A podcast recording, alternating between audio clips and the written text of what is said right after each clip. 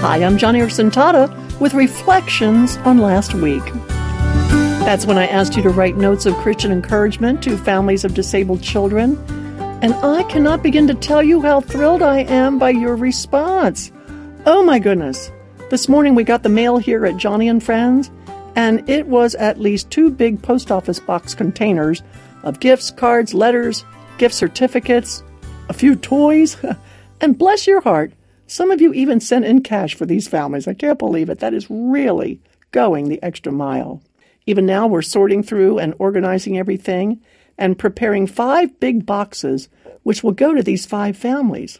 What will it be like when they receive their cards and notes and gifts?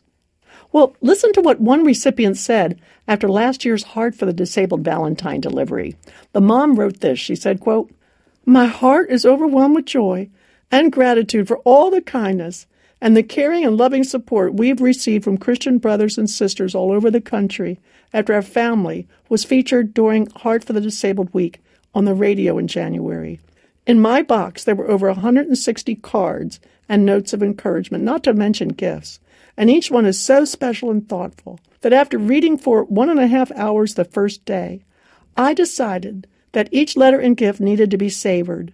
And so we decided to pray for each person who wrote us.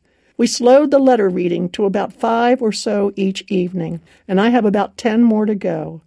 Bless the fingers that opened all these envelopes and paperclipped all these enclosures. Don't you love that? Also, last year, we sent your Heart for the Disabled letters and gifts and cards to a quadriplegic named Tawana and her husband.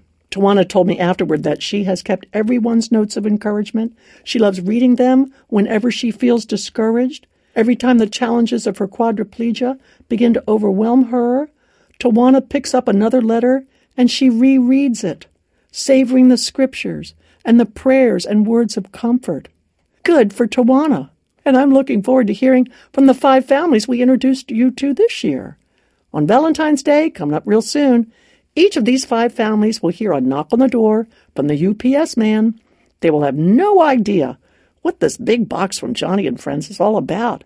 But when they open it and read my cover letter announcing that they were chosen as a Heart for the Disabled Family for 2017, they will be flabbergasted. Because if you'll recall from the stories I shared last week, each of these families is desperately needy. Each has a story that's heartbreaking. Each one needs prayer and encouragement from God's Word. And you are giving just that, good friend. Now, if you haven't yet written your card or letter, or sent in a poem or a copy of a hymn or whatever, there's still time. Just go to my radio page today at joniandfriends.org slash radio and get all the details you need on all five families.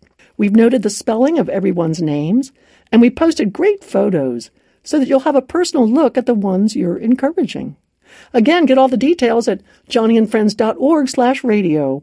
And finally, let me share a few final words from a special needs dad who wrote me last year. He said, I want to thank each of the wonderful people who wrote such thoughtful notes. Is there some way they can know I received their cards and gifts and so deeply appreciate their gracious caring? Well, Dad, there you have it. Friend listening, consider yourself thanked and thanked very, very much for your genuine heart for the disabled. Let me hear from you today on my Facebook page, or you can always post a comment on my blog at joniandfriends.org.